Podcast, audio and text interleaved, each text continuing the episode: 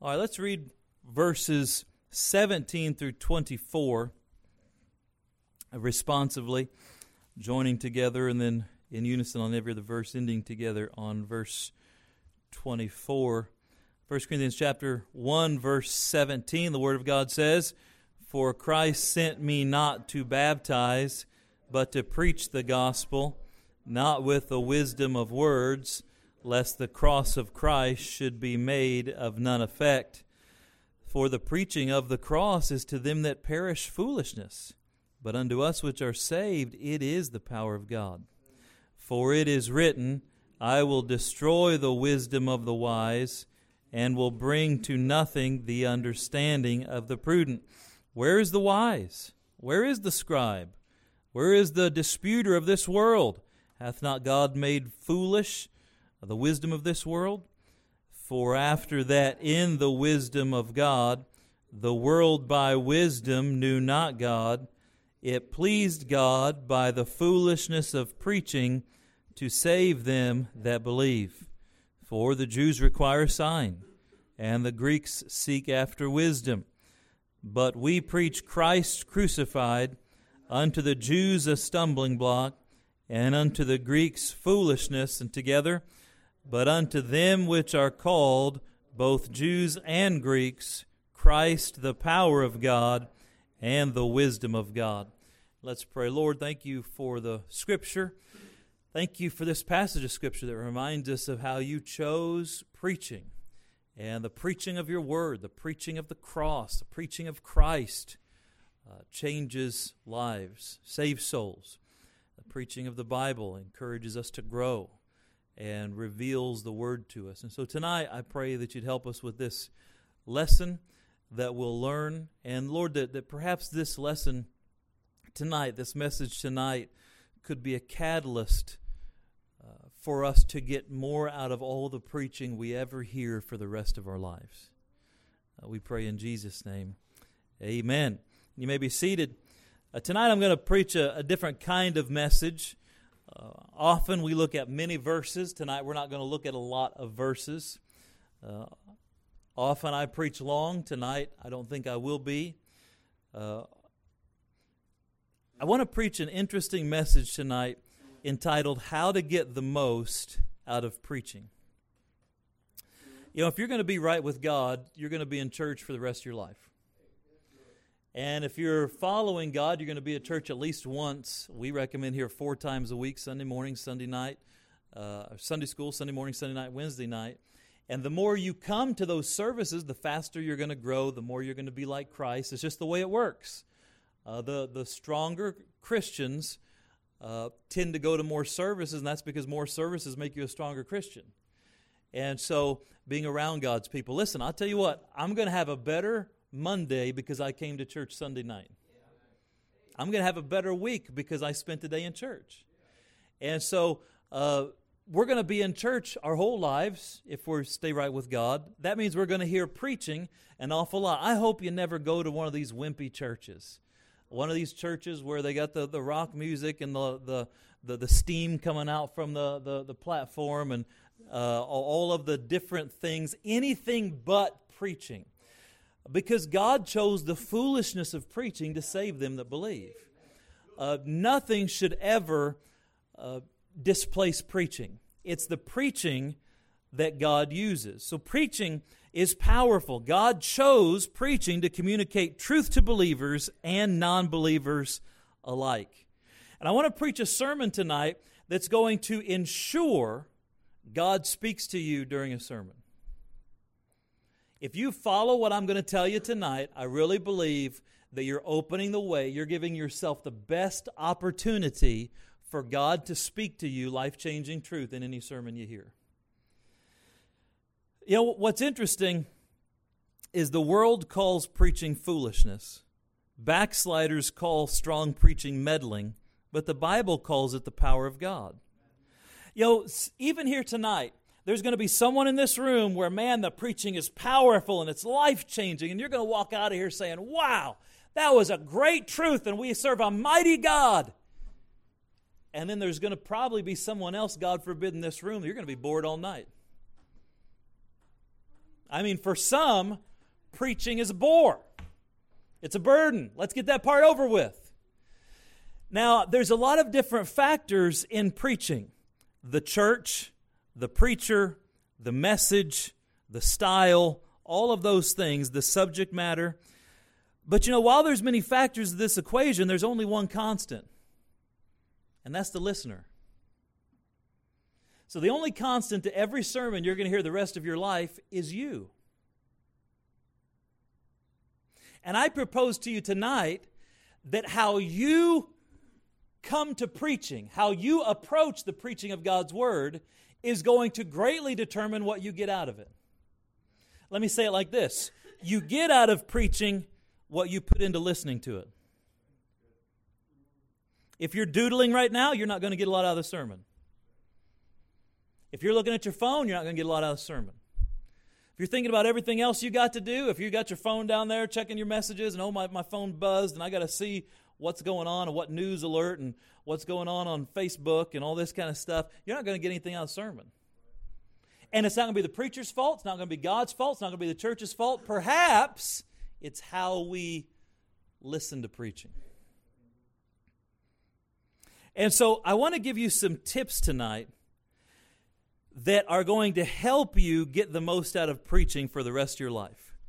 And so I'm just going to give you 10 things tonight, and we'll go to the house. Uh, boy, let me just say before I get into that, though, I love preaching. Uh, not just because I'm a preacher, but God used preaching to save my soul, show me my need of Christ. God used, has used preaching to teach me the deep things of His Word, to convict me and to push me and encourage me and provoke me to make the decisions I knew I should make, but my flesh didn't want to make. Preaching has helped me to conquer temptation and make important decisions in my life. The preaching of God's Word, can it be replaced by anything else? And the answer is no. There is nothing like listening to a spirit filled person preach what God gave them in preaching. And so let me give you a couple things tonight that I think will help you. Number one, you want to get the most out of preaching. Number one, prepare your heart before the service. Before the service. Listen, I know we're all busy and sometimes we run in and we barely get here, but we can all agree that some of you and some of us, when we come to church, by the time we get to our preaching, our minds are still at work. Our hearts are still at home. Our mind's still on the ball game we're not engaged. We're not all in. And so that, that greatly affects what God's going to be able to teach us. Think about how you get ready for church. We all have our process. Hopefully, you take a shower, get dressed, fix your hair, grab a bite to eat, hopefully, brush your teeth, maybe throw on some of that good smell them stuff. Nowadays, people put on their fake eyelashes and they put in their hair extensions and they put on their shapewear and they put on get out the putty knife, you know, the 12 inch taping knife and put on the makeup and I mean, uh, it's a little bit crazy. You ladies in here don't do that, but I mean, good night. It used to be ladies would put on makeup. Nowadays, they're putting in extra hair and extra makeup and drawing on, you know, thick. Looks like they got caterpillars on their eyelashes. You know, it's like, is that a caterpillar? No, that's their eyebrow. It's like, whoa, that, that didn't used to be cool. Remember back in the 90s when it was the thin eyebrow? And then nowadays it's like the woolly mammoth eyebrow? I mean, it's like, you don't have to be trendy, right? Just find something that makes you look nice and uh, find, find that, that balance between godliness and, and, uh, and adorning yourself and do it. But most of us wouldn't think of going to church without preparing our external experience, uh, uh our, our external appearance? Well, most wouldn't. Yet a lot of folks rush into church from the busyness of life without even a moment of preparation for their heart.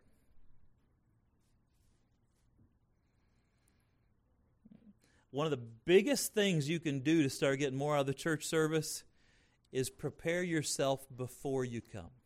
That's going to be different for everybody, right? For some, it could be taking 15 minutes before you leave the house and say, Lord, I just want to spend a few minutes with you. I want to make sure I'm in the right place when I go to church so I can be blessed and I can be a blessing to others.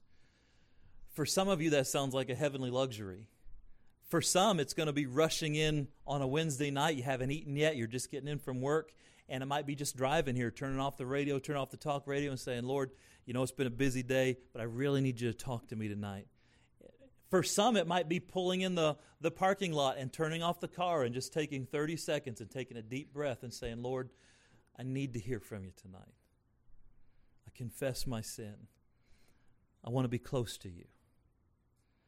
But see, even that, I mean, that, that 30 second change can dramatically change your experience of how you go through a church service. And so make sure your heart's prepared.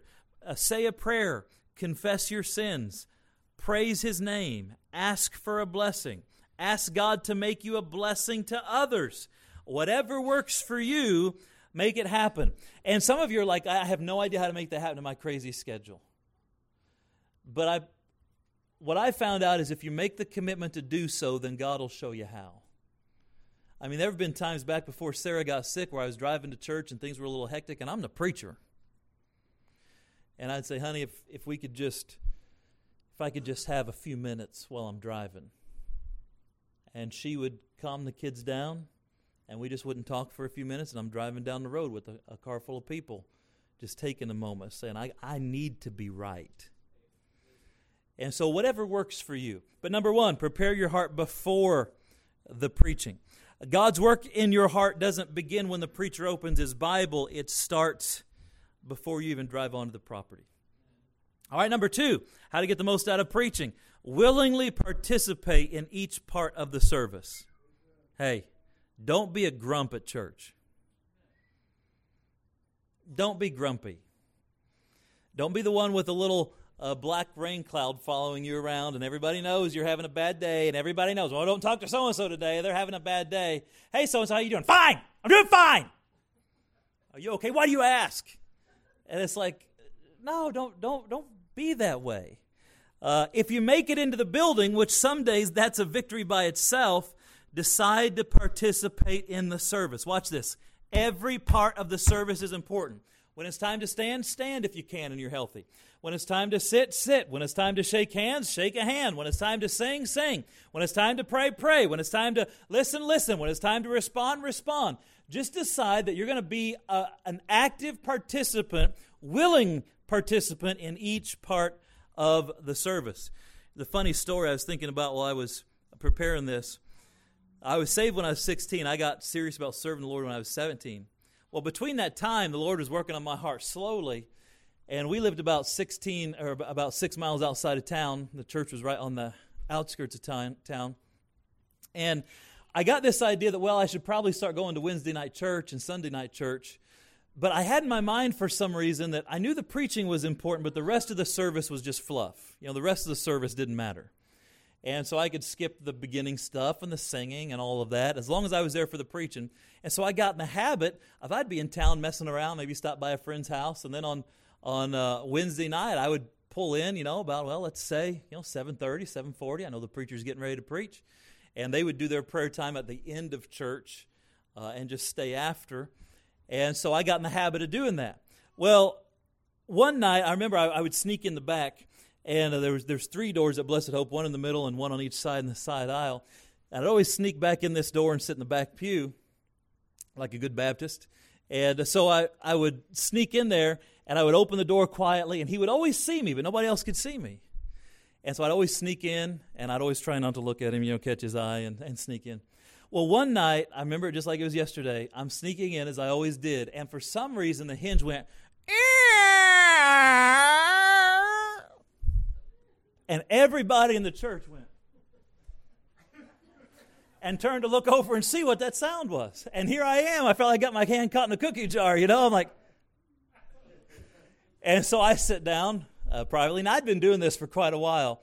Well, that night, uh, probably right after that, the preacher decided to explain to everybody why it was important to come to the whole church service. And why the singing was important, and the prayer was important, and the congregational songs prepared your heart. And really, sneaking in before the preaching was not a good spirit. There were a lot of amens that night. yeah, man, that's right. And I'm sitting back there, oh man, I'm getting filleted by the preacher. And you say, Did you get mad? No. Did you go around telling everybody who would listen why you did it and all, all my excuses? And no. Say, what'd you do? I received instruction. He's right. I shouldn't be sneaking in right before the preaching. And so I made a decision that night to stop that practice. But I'm glad I had a preacher that taught me that every part of the church service was important. You know, that, that happened over 25 years ago. And I think that that night, Pastor Ross did me a real big favor. Because who knows where I'd be today if I would have kept that attitude about all this church service isn't important. That's why we don't want you out talking in the foyer uh, all during the service. We don't want you hanging out in the fellowship hall during service. We don't want the teenagers down in the kitchen. We don't want a bunch of ladies who don't need to be down there, down in the nursery, hanging out during, during a church service. Why? Church is important. Be in church. If you're going to get to the property, get here, get in the building, be engaged. And what happens is you'll feel that transformation in your own heart over the time. Where there have been many times where I've come to church grumpy and maybe not feeling right, and by the end of church, i am different. Isn't that a blessing? But that doesn't happen when I sit back there like a bump on a log. It happens when I willingly start injecting myself in the service. All right? Let me say number three. How do we get the most out of preaching? Sing heartily during the song service. The song service isn't a time filler. I look at Psalm 149. There's a reason why we sing uh, the songs of the Lord. Singing is very powerful. By the way, the wrong kind of music is very powerful too. That's why it's so important why we try to listen to a good godly music and, and let that fill our hearts and speak to ourselves in psalms and hymns and spiritual songs, singing making melody in our hearts to the Lord. Psalm 49 1 says, Praise ye the Lord, sing unto the Lord a new song, and praise and his praise in the congregation of the saints. So, wow, God says we're supposed to publicly sing in the congregation. Look at Psalm 135 and verse 3. Praise the Lord, for he is good. Sing praises unto his name, for it is pleasant. You know, there's just something about hearing a singing church. And I'm so glad that we're a singing church and you folks really do a good job. Sometimes we'll, we'll get a little bit shy about it, but I mean, for the most part, I am so thankful. Uh, and listen, when it comes time to sing, just, just belt it out. I mean, don't hold back. Just, just let that thing go. Uh, the Bible says, make a, a, joyful noise. Amen. You may not be the best singer, but you can give your heart to the Lord in song. And sometimes we've had people over the years to where, I mean, man, they couldn't hold a tune in a bucket and yet they're having fun during the song service and they're back there just singing and i mean even just like their head wobbling around and maybe holding the songbook and they're singing to the lord and then other times sometimes people with very good voices amazing grace how sweet the sound that saved boy isn't this moving? That saved a wretch like me. I once was lost but now found was blind but now i see. That moved me preacher. That was touching See, the song is beautiful, but when we give our heart through it, that's when it becomes magical. And so give your heart during the singing. Once again, I was privileged to be saved at, at Blessed Hope Baptist Church. And my spiritual father was a bus captain named Bo Eichelman. Uh, he was a machinist by trade, but he was a bus worker by calling. Uh, and he loved the bus ministry. He used to say, he used to say, God called me to the bus ministry. And boy, he changed my life and, and many others. The one thing I love is is he also taught the teen boys Sunday school class. So during assembly, uh, the teen boys, the classes would sit together, and then uh, during the morning service, if those of us that came on the bus would sit with the bus workers too, which I think is a good practice, and we ought we ought to do that here. Try to do that here. Uh, and I would sit there, and Brother Bo, when it came time for the song service, man, he loved to sing. I mean, he could sing so loud. Now, he wasn't a great singer. His daughters, he had three daughters, they are incredible singers. And hearing them sing a trio is just unbelievable. But I mean, beautiful voices. They could sing all different parts. Brother Bo wasn't really a good singer, but man, he loved to sing. And I tell you what, he would just let it fly during the song service. And I remember we'd sit right back over here as a class on Sunday morning, and we'd look down the row, and he would always sit the first chair right here in the usually the first chair. Sometimes he'd sit in a little bit and let the teens sit on either side of him.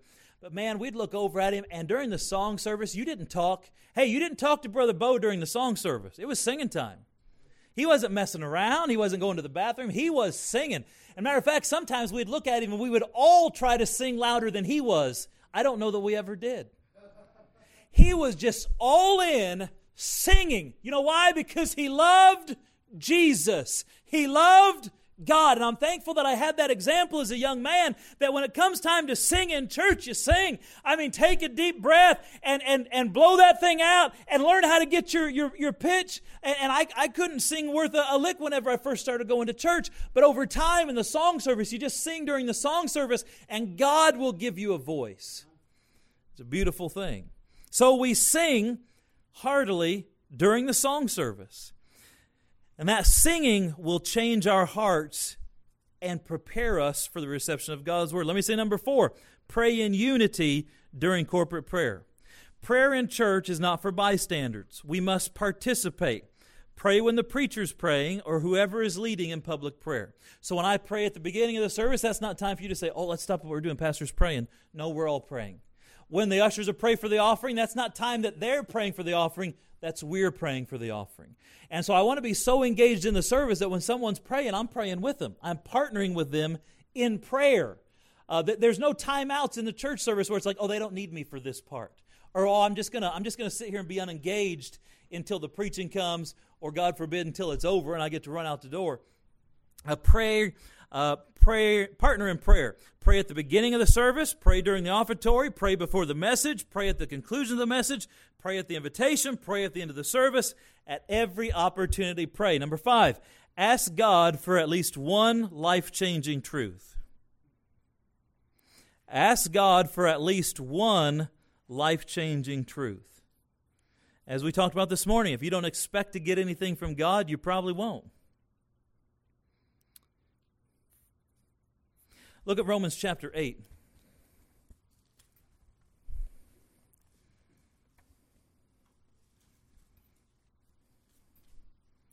A message like this is what we call a, like a force multiplier or a catalyst.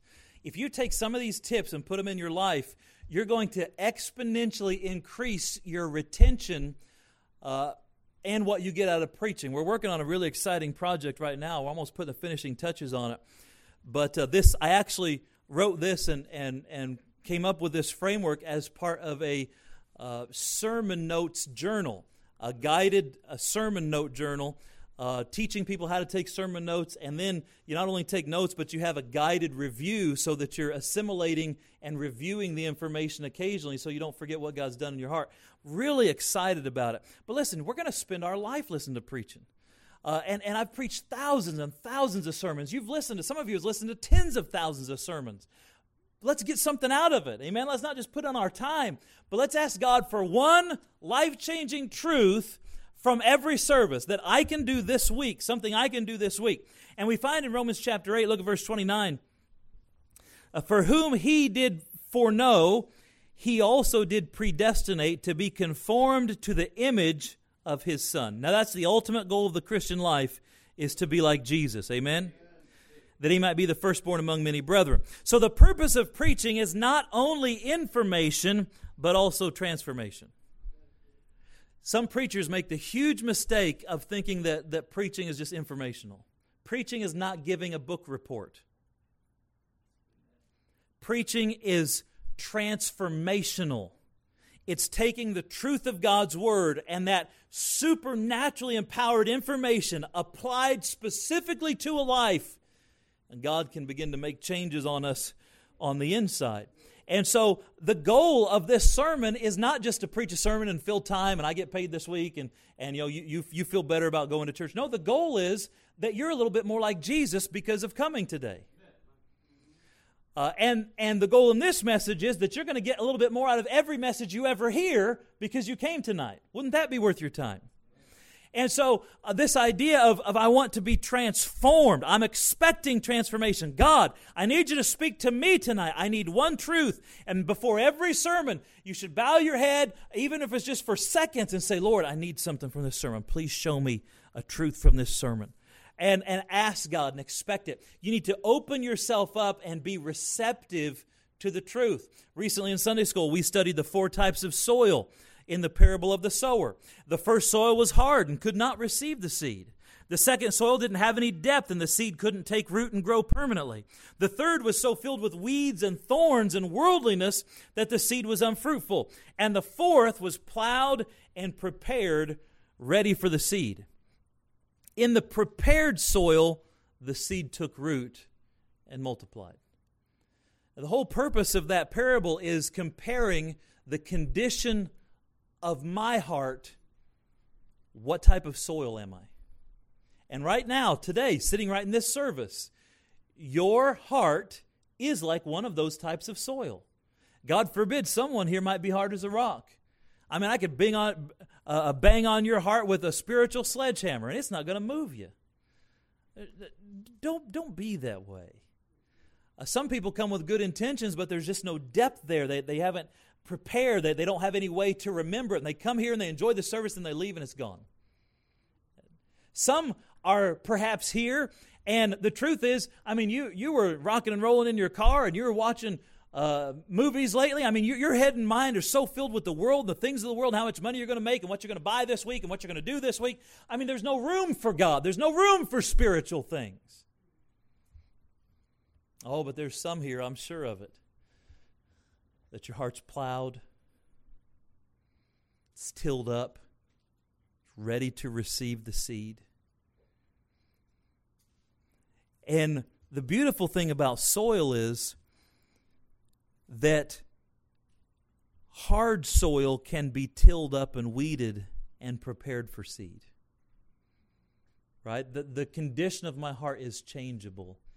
Someone says, Boy, preach, I, I just don't feel it today. I'm just, I'm just not I'm not feeling very spiritual. My heart's not in a good place. Well, you can change that. The bad news is that you could have a good heart today, but if you neglect it and you let the worldly weeds grow, you could be sitting here today weeping because you love Jesus, and six months from now, you couldn't care less about church. That's a scary thought. And so we have to be prepared and prepare our heart, asking God for one truth today. Let me say number six how do we get the most out of preaching? Turn to each passage in the Bible with the preacher. Ah, some of you already failed this one, haven't you? I've got secret cameras all over the auditorium, and we've been keeping track.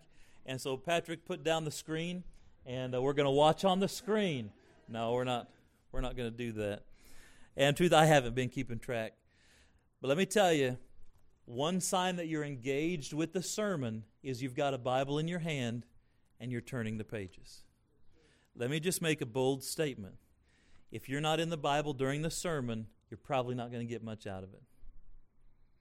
Look on the person next to you, grab a Pew Bible. Sometimes, hey, people forget their Bibles. That happens.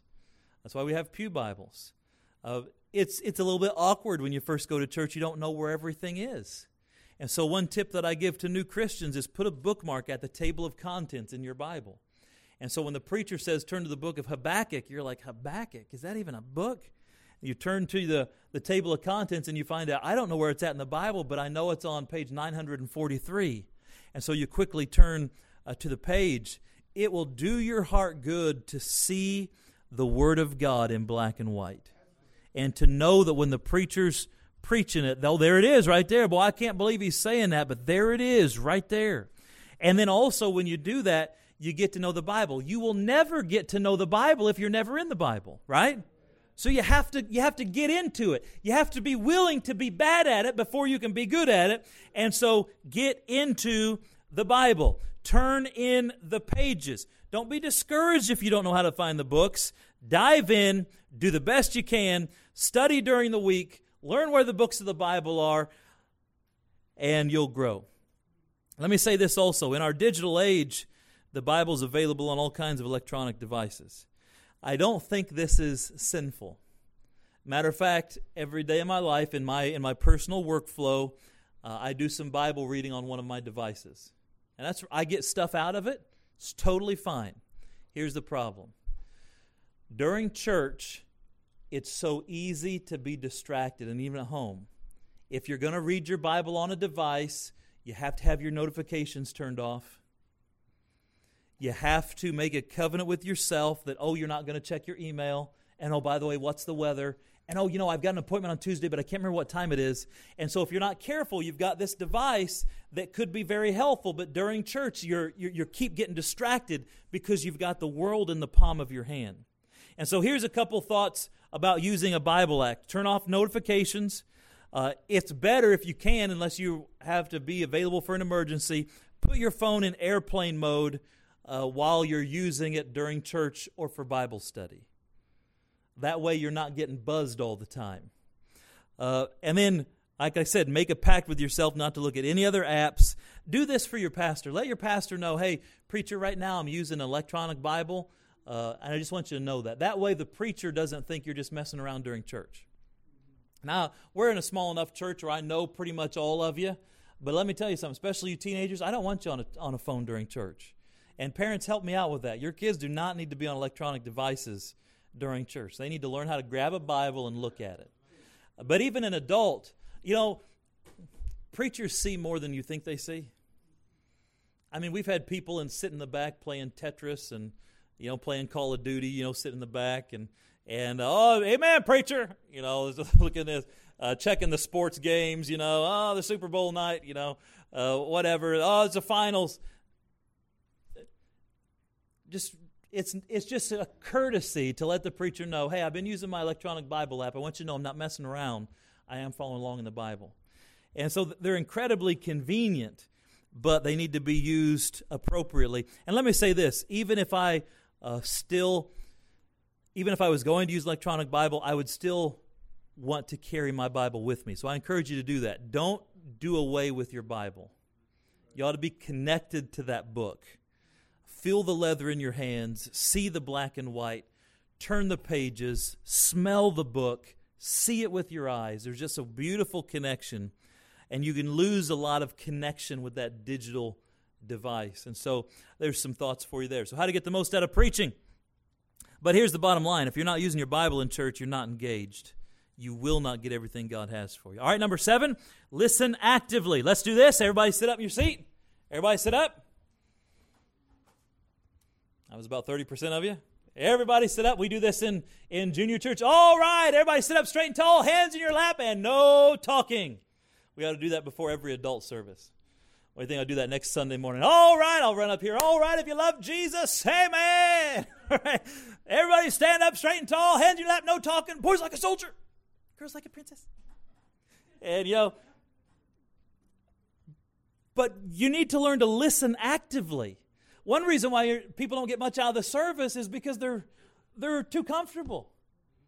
They're just you know kind of getting down in there, getting down in that sweet spot, and uh, getting comfortable and getting the neck just right, your head just right, so you can fall asleep and not fall over.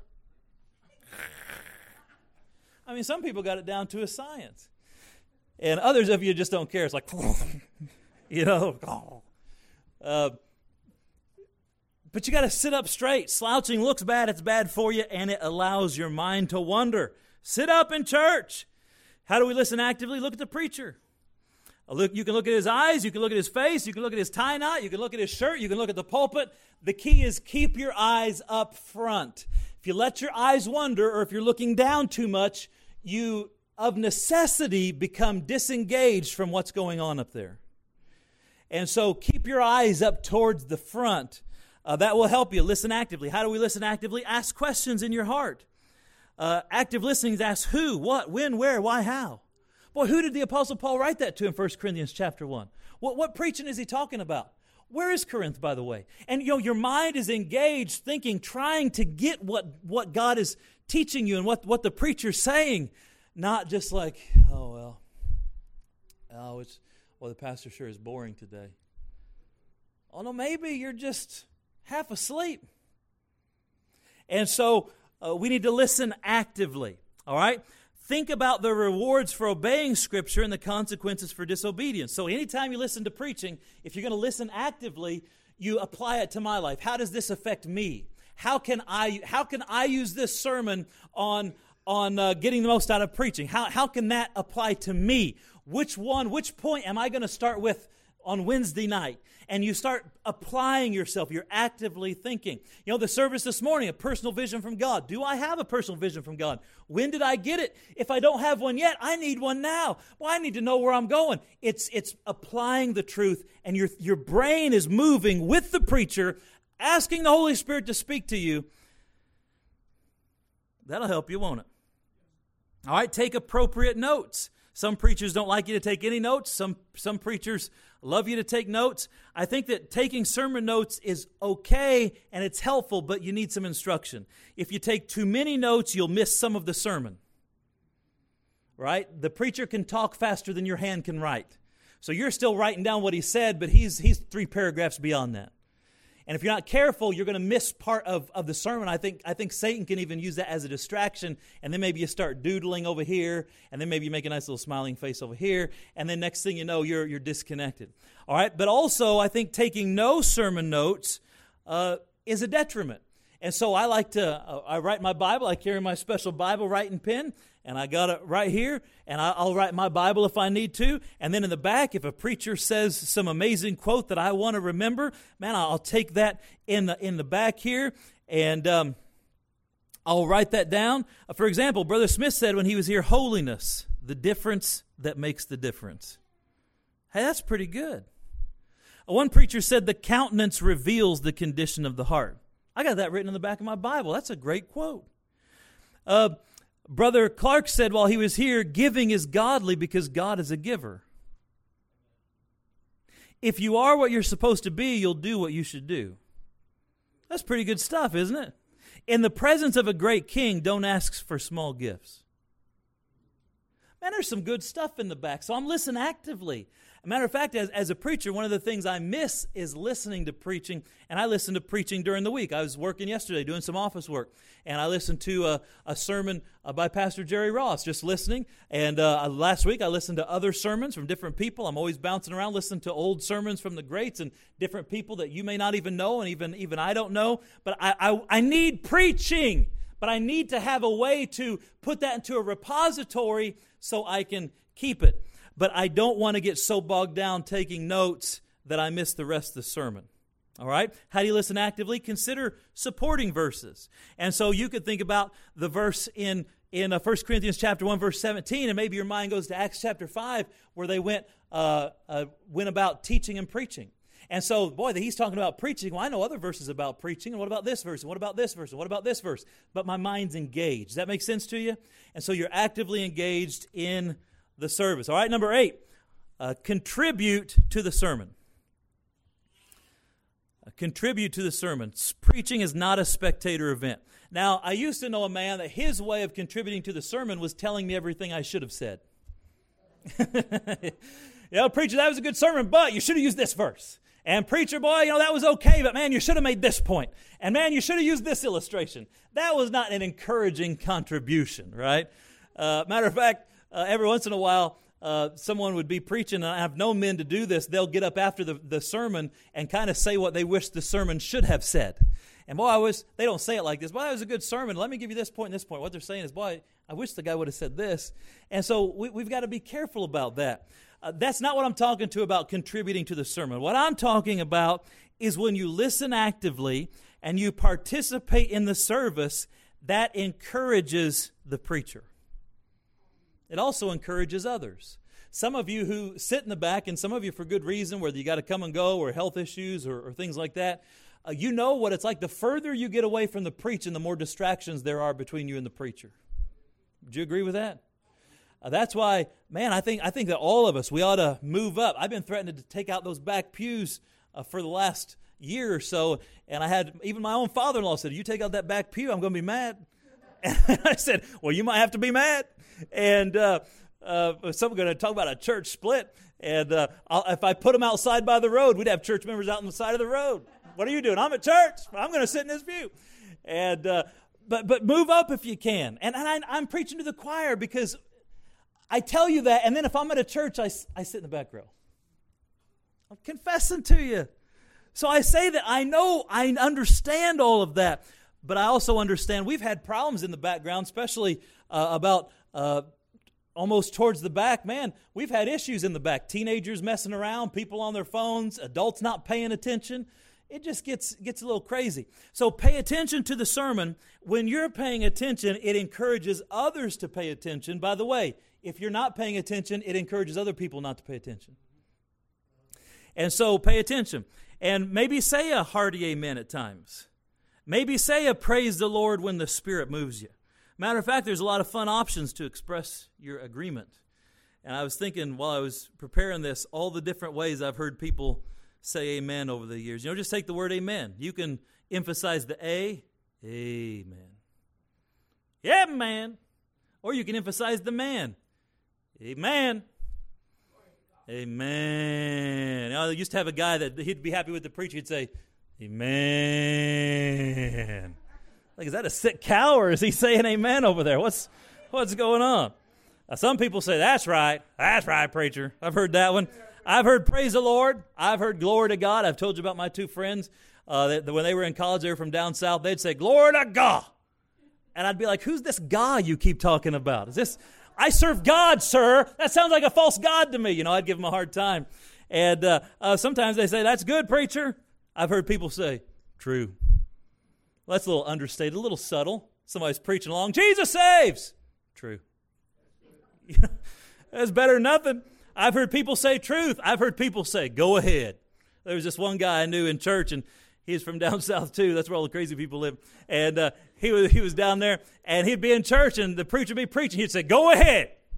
Go ahead. Is that like an amen? Go ahead, preacher. And so we started teasing him. We'd started saying goat head. It sounded like go ahead. And the preacher thought, well, saying go ahead. And so he'd just preach on. But uh, I've heard people say, oh, yes.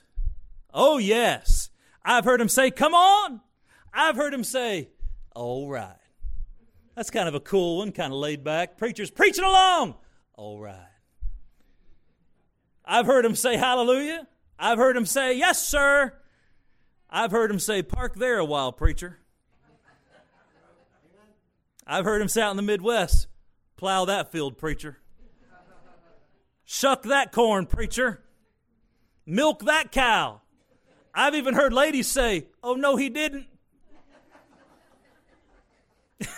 now, maybe, maybe not all of those are appropriate, but pick one, right? And just every once in a while say, you know what? Once during the service, I'm going to express some acknowledgement that I agree with what's being said. And so uh, some of you guys just make it a goal, man. On one time, one time, I'm gonna I'm gonna say something. And if you can't say any of those, just give a holy grunt every once in a while, and Jesus will be pleased with it. Uh, nod your head in agreement. Smile. Laugh when something's funny. Shed a tear when God moves on your heart. Too many people attend church with the "He won't move me today" attitude. And can I just say that's just a rebellious spirit. That's a wicked and rebellious spirit. It's not about having someone try to move you, it's about all of us trying to surrender to the Lord. Amen? Uh, let me just say a word for those of you trying to have trouble staying awake during church. Just say amen. You get tired, say amen more. Norman's about half dead. And, uh, you know, you get tired. Amen. You get tired, sit, sit on the edge of your seat a little bit more. Sit up a little straighter. Lean in a little bit. Say amen. Listen actively. And man, I've I tell you what, I've been so tired before, even driving down the street. I'm slapping myself. I'm punching my leg. I got my head hanging out the window during the winter, driving like a dog, you know, trying to trying to get to where I'm going. And uh, man, there's been times I've been I've been so tired in church before where I'm poking my leg with a pencil. It's like, oh, oh, and I'm poking myself under the pew. Everyone, you say, preacher, that's a little crazy. It may be, but I believe God uses preaching in my life. That's, I value it, and I want it, and I want to hear it. Let me just give you the last two here. Participate in the invitation. The altar calls a sacred moment. Really, it's the moment the rubber hits the road if you haven't visited the altar in quite a while, I'd encourage you to do so. You say, Well, I just don't do that. Then I'd encourage you to search your heart why. You know, some people say, Well, the altar call's all about all about pride. I don't know of anybody or too many people that are going to the altar too much because they want people to think they're spiritual. No, I think pride keeps a lot more people in the pew because they don't want to be seen going to the altar. And so some people are resistant to the idea of the public invitation at all. But settle the matter in your heart. God uses the invitation to save souls and change lives. I've said it many times there's only two reasons to go to the altar. The first is God spoke to your heart. The second is God didn't speak to your heart. Let me ask you a question, dear friend. How many church services are you going to sit through and get nothing from the preaching? You get nothing. People say, Preacher, God didn't talk to me at all. And I'd say, How long are you going to let that happen? How many services are you going to let that go before you run down to an altar and you say, God, why aren't you talking to me? Why, why can't I listen to your voice? What's between me and you? I need to hear you. Because every service you go through without God giving you something, the heart just gets a little harder, gets a little easier next time. I'm not saying every service is going to be a life shattering event. But every service, if you ask God to help you, it's going to move you closer to Jesus. It's just going to inch you closer to Jesus. But use that time at the altar call. If you don't come to the altar, at least use that time in your seat uh, to do business with the Lord. But many, many times, many, many times, we ought to come down to an altar and, and kneel and do business with the Lord. You say, Well, I don't believe in that. All I can tell you is I know countless people it's helped, and it's helped me. It's helped me. It's changed this preacher. Let me say lastly when you're done listening to preaching, thank God for speaking to you. Don't ever take it for granted that God spoke to your heart. Take a moment and just thank God. Say, God, thank you for talking to me. Maybe God's even telling you things you don't want to hear. Sometimes He'll do that, amen? But He always tells us what we need to hear. But always, always finish a service saying, God, thank you for that message. Thank you for that truth. Thank you for this book. Thank you for what you talked to me. Help me, help me with that. You know I need to be more consistent in that area. You know I need to to, to give up that sin. You know, I need to, to pray more. You know, I need to be more bold in witnessing. You know, I need to be a better husband, a wife, a father, a mother. Whatever it is, take that moment and say, God, thank you for speaking to me. Appreciate God, marvel at Him, resolve to live for Him. These are 10 simple steps that if you'll listen to them, they're going to help you be a better Christian. I promise you they will. I wonder who's going to take some of these and get more out of the preaching. Let's bow our heads and close our eyes. Father, we ask you to help us. Please give us your grace as we go forward. May we learn from these things and may we get more out of preaching for the rest of our lives because of what we heard today. May we take these things, teach them to our children, teach them to the new Christians that come. And thank you for using preaching. And still in 2019, you're using the preaching of the Word of God. Yes, the world calls it foolishness but you call it the power of God. We're thankful for it. Heads are bowed, eyes are closed. Let's stand. As the piano plays, the altar's open.